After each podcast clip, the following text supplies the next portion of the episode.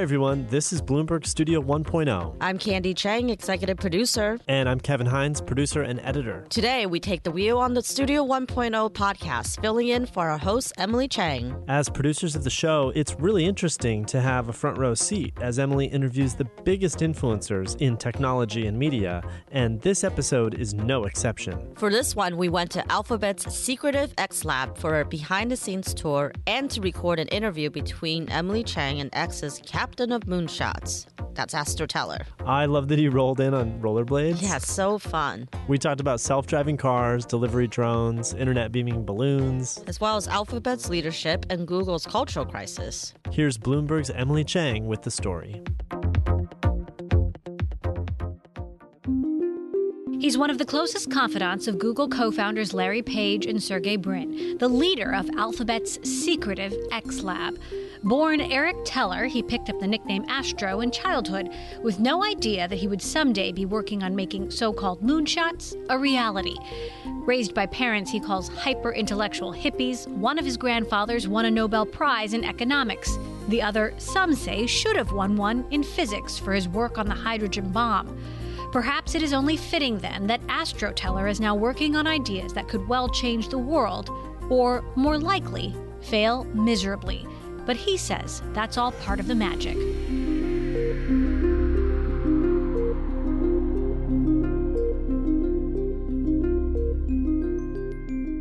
Joining me today on Bloomberg Studio 1.0, Astro Teller, head of Alphabet's X Lab, where we are, and Captain of Moonshots, which is your official title, I understand it. It is. I function as the CEO, but I go by Captain of Moonshots. All right.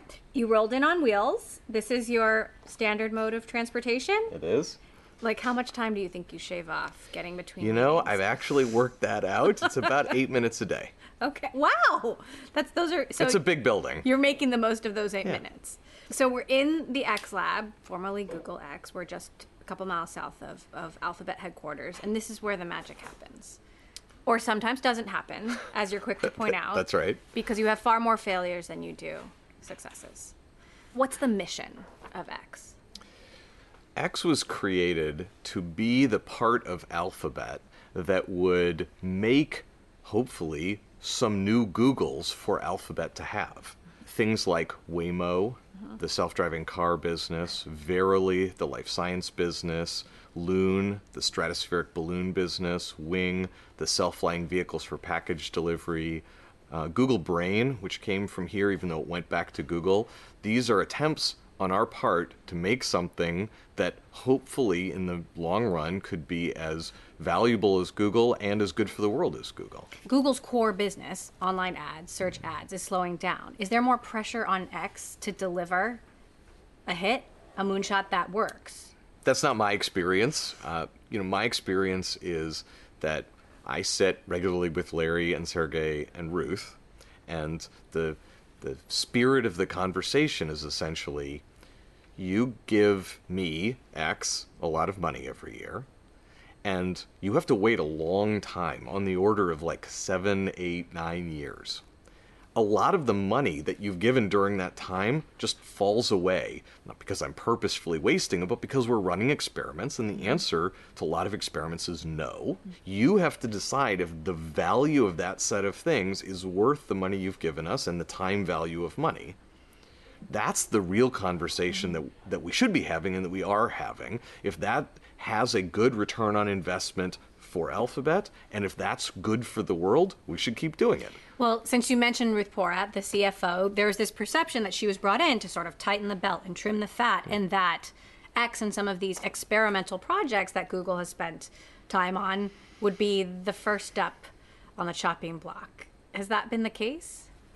No, that hasn't been my experience at all. I mean, some company wants to come and buy Google Brain and Verily and Waymo and Loon and Wing and Chronicle and all the other things that we've produced. Mm-hmm. Just imagine what they would have to pay Alphabet to buy that and just haul it away with them. All of that stuff. It would be a very large amount of money. I know what we've spent. I don't know what number you just picked in your mind, but I guarantee you what we've spent is a tiny fraction of the number you just imagined. this is worth enough more than what we've spent that it's a good return on investment. Now, it requires long-term thinking, but Larry and Sergey and Ruth exercise long-term thinking very naturally. You're saying there's no change in the long-term thinking, in their level of long-term thinking, and their prioritization of these moonshot projects. No, I mean, Larry and Sergey are very serious about trying to get to a great future as fast as possible for all of us. And I think Ruth sees her job as helping them to cause that to happen in the best way possible. As legend has it, and Bloomberg reporting, you had a very early conversation with Larry Page about what X ultimately became. Tell me about that conversation. I was sitting down with Larry, and it was very, the first couple of months felt very tactics driven. We were trying to find concrete things we wanted to spend time on. The self-driving car, Google Glass, the early contact lens work that we did, a few other things like that. And I wanted to have a conversation like, what's the bigger picture here? And I felt like I wasn't getting a lot of traction with Larry or Sergey or Sebastian about this conversation. So I sat down with Larry and I said, look, I'm just going to name some things to see what we're doing. Is this just another business unit for Google? And he said, no. Okay. Are we like a research center? No. And I mean, I agreed. I was glad that he, because my conception of what we were doing was also that this is not what we were doing. And I tried throwing out various things to him. And when I said, are we taking moonshots? He said, yes, that's what we're doing. So what is a moonshot? The way we define a moonshot at X, it has three basic elements. There has to be a huge problem in the world that you can name, and you want to fix that problem. If you don't have a problem to solve, then we're just wasting our time. Or you're just doing tech for tech's sake. That's not interesting to us. If you can name that, then what's the radical proposed solution, the science fiction sounding product or service, however unlikely it is we could make it, that if we made it, would solve that huge problem in the world? Then is it totally crazy or is it only mostly crazy? What's that reason to believe that maybe we could do it? Some way we could get started, some early tests we could run. And then if it turns out it's just impossible, fine. Then we'll move on to something else. And if those early tests happen to work out, then we'll keep going. Those three things are what, for us now, define a moonshot.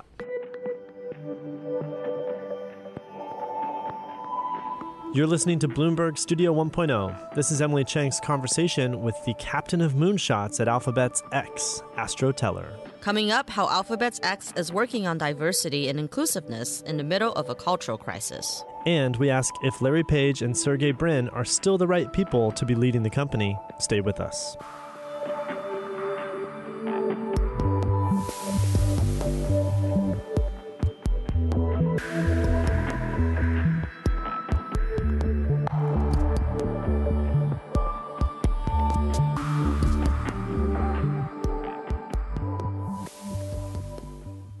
Let's talk about the way you have built the team, because it has been very deliberate.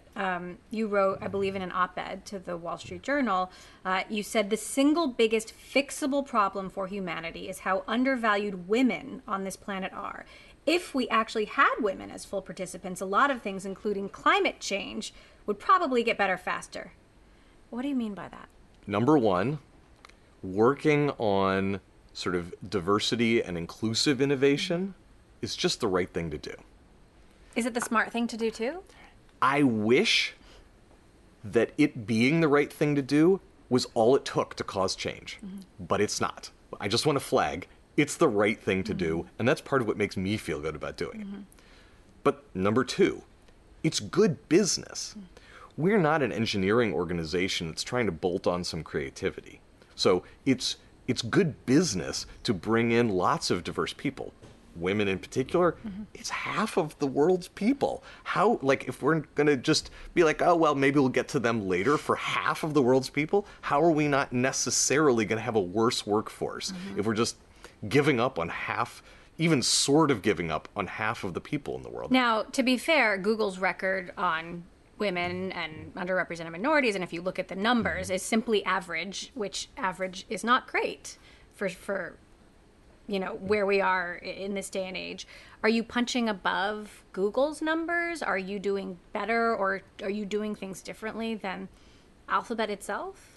I mean, I don't want to have a fight between us and Google, but I think that if you ask the people here, they would say, number one, culturally, this is a very positive place for women and for sort of EID folk. How did you create that culture? I actually think that if we just have more people who are just weird relative to each other, and then we encourage them to be themselves and to speak up and say what they're thinking, we'll be better off.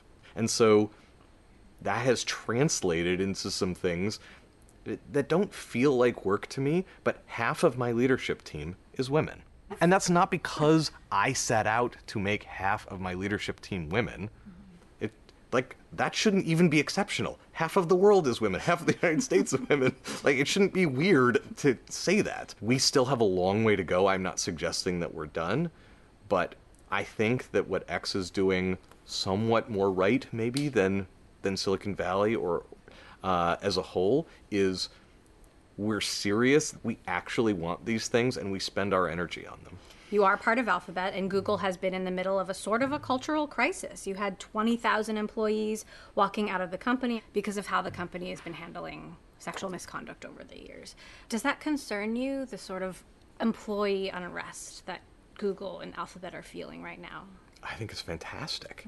I think when you look at that from the outside, don't you see like this feeling like maybe we're going to be okay as a species if A, those people in that company care enough to say what they think and to try to create some pressure on the company to be the kind of company they'd be proud of. I'm not saying every walkout person was exactly right, but it's certainly their right to be unhappy.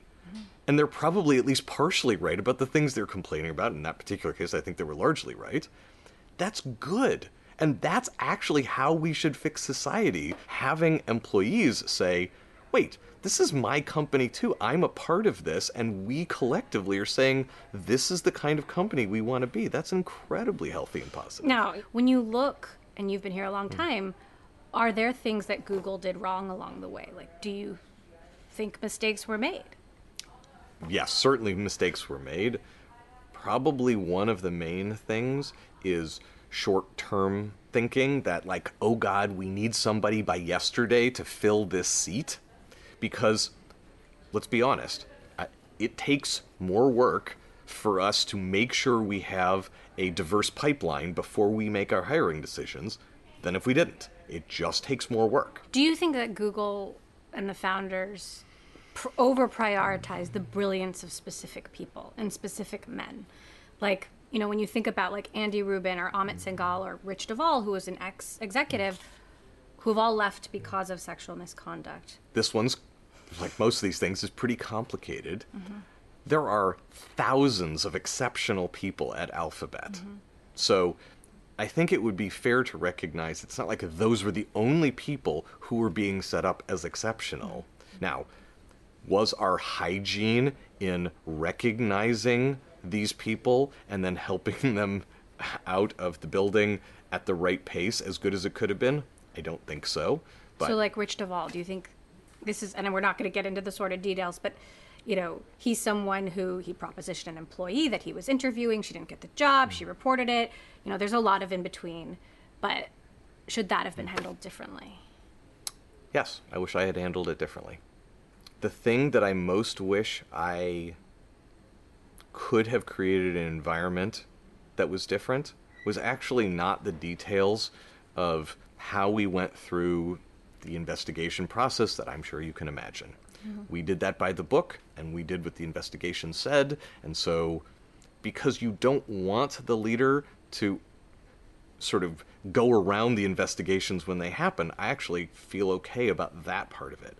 But other things have come out, other elements of people being uncomfortable that I wish generally, this isn't about Rich, that we could be even better at surfacing what I think of as the sort of gray area issues within X faster. from the outside, we don't see a lot of Larry Page. Is he still the right person to be leading Alphabet in the middle of all of this? Given all of this?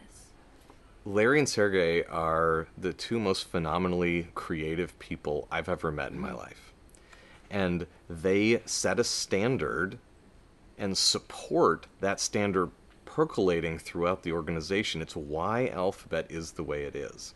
And that's not an argument that either Larry or Sergey are perfect human beings, but I think pretty clearly Alphabet would be worse off if we didn't have the support at the top from Larry and from Sergey. So you would say the same applies to Larry as to Sergey, even though Sergey has also had some of his own issues, which we don't need to get into. But, you know, in this day and age, some executives are being held to a higher standard. I have low confidence, very low confidence, to be honest, that if we swapped Larry and Sergey out for one or two other people, that we would be better off even on the sort of human elements that we say that we care so much about.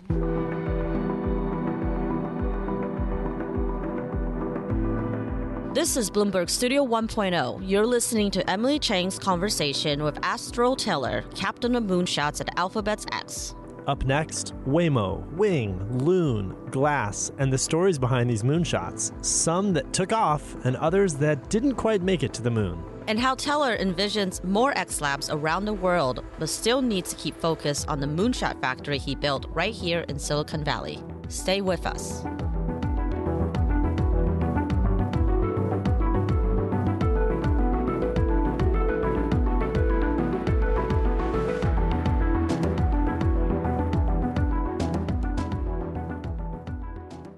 Now, one of the first moonshots, I actually still have them, so I pulled them out.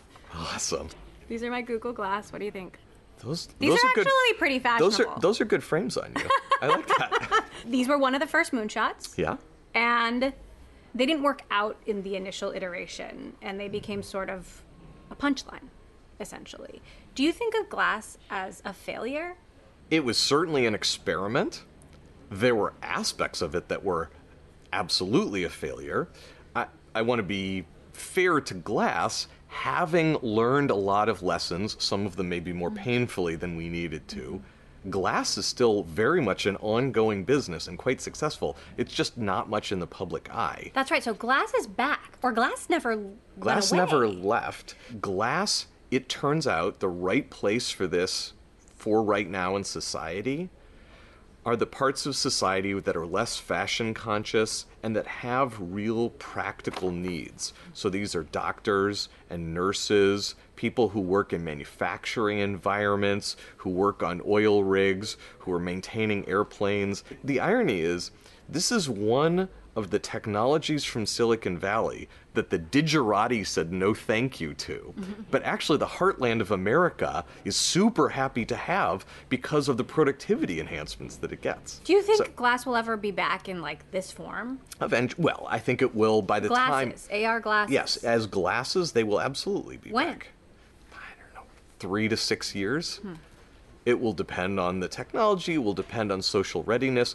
It's when we pretend that it's done when it's not done. And so X has worked even harder afterwards, to be clear, with each thing like Waymo or Loon or Wing, as we get out into the world, we're not putting it anywhere that it's not safe, but we're not pretending that we're more done than we're done because we don't want to recreate that Glass failure mode. So as much as you want things to succeed, you have actually created a sort of culture of failure here, or a culture where it is okay to fail in the hopes that you will succeed.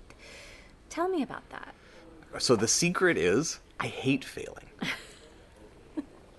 But I want to win in the long run. I want us to win in the long run. We have to create a culture. If we want you to be honest, if we want you to fearlessly run the right experiments and then be honest about the outcomes, that says we embrace the quality of the experiment, not the outcome. But what are some of the epic failures? Like, I'd love to hear how this has worked in practice. So we built a system that could turn seawater into methanol using clean energy. That's real save the world kind of stuff, and we got it working. And it turned out that the cheapest we believed we could get it was $15 a gallon of gas equivalent. Mm. And this was one of these honesty moments where we said, we want to save the world. We're incredibly proud we built this machine. Mm. But if the cheapest we're going to get this anytime soon is $15 a gallon of gas equivalent, that's not going to save the world. No one's going to buy that. We published the business failure with Fast Company, and we published the science learnings that we had in the International Journal of Greenhouse Gas Control, and said, here's what we learned. Can anyone build on this? So let's talk about the projects that you're working on that have potential, like real potential. One of the ones that I think has a lot of potential, the self-driving car business. Of course. Well, we got to talk about Waymo. I mean, Waymo is people would think of as probably the biggest success of X so far. I think Waymo is in a great position. Waymo has helped everyone around the world get serious about this particular space. Waymo has done a great job in making these cars drive safely.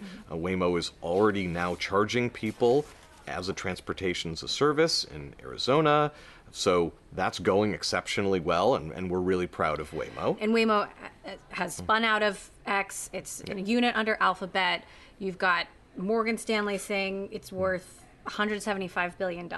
However, there are skeptics who say, when am I going to see this self-driving car? It's taking too long. Who's right? Well, these things are going to take time. So you can see one of those if you just walk outside our building, if you go to Arizona. So there are now many hundreds of cars on the road. But when does it hit the mainstream? For regulatory reasons, it's going to take a while. And look, the world has already paid for a lot of cars. So as those cars are retired, that's one of the things that will sort of pull self-driving cars into the mainstream. And then, of course, there's Loon. Loon is doing very well. There was actually just recently a emergency in Peru, and we got to jump in and help connect a lot of people who'd lost internet there, and that's the third time we've done that. These are the internet beaming balloons. Exactly. So that one is making good progress. Like each of these things, it's a long process, but we have increasing faith that Loon is actually the right way to bring connectivity to several billion people in the world who don't have it today. Where are you focusing current project? Is it energy? Is it healthcare? Is it automation, farming, agriculture? Yes, all of those. We have, I think, every single thing you just named, we have at least one exploration in. But there's some that I'm feeling particularly good about right now. So agriculture, as an example, you know, humanity's ability to produce enough food to feed everyone in the world, and to do that in a sustainable way, we're topping out. And it's pretty scary. We now have several things here at X that are looking at food production from several different avenues, and we're excited about those things. So I feel really good about that. Healthcare. What about healthcare? Sure. Here's an example. You know, this is an early thing that we're exploring, but there are spaces in which the innovation went like this because there was a simulator for the thing people are innovating on. If you could go into cell biology, for example, if you could simulate how a cell works, then you could run experiments at thousands, maybe even millions of times the rate that humans can run those experiments in the lab. And that would cause an enormous explosion in the innovation in the life sciences. Now, being able to simulate a cell accurately in a computer, who knows if we can do that? But that's an example where we have some interesting progress. We're coming up on the 10-year anniversary of Google X. What do the next 10 years look like? I think we're better than almost anywhere else at many of these things, these habits of culture engineering and dealing with failure productively. We're still not great compared to what I think we could be. I would like in the next 10 years for it to become natural and seamless for us to do it here.